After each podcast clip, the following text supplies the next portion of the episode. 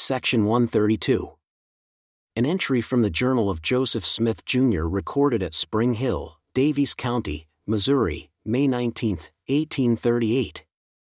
In the afternoon, I went up the river about half a mile to Wight's Ferry, accompanied by President Rigdon and my clerk George W. Robinson, for the purpose of selecting and laying claim to a city plot near said ferry, in Daviess County Township 60, ranges 27 and 28, and sections 25, 36, 31, and 30 which the brethren called Spring Hill, but by the mouth of the Lord it was named Adam-ondi-Ahman, because, said he, it is the place where Adam shall come to visit his people, or the Ancient of Days shall sit, as spoken of by Daniel the prophet.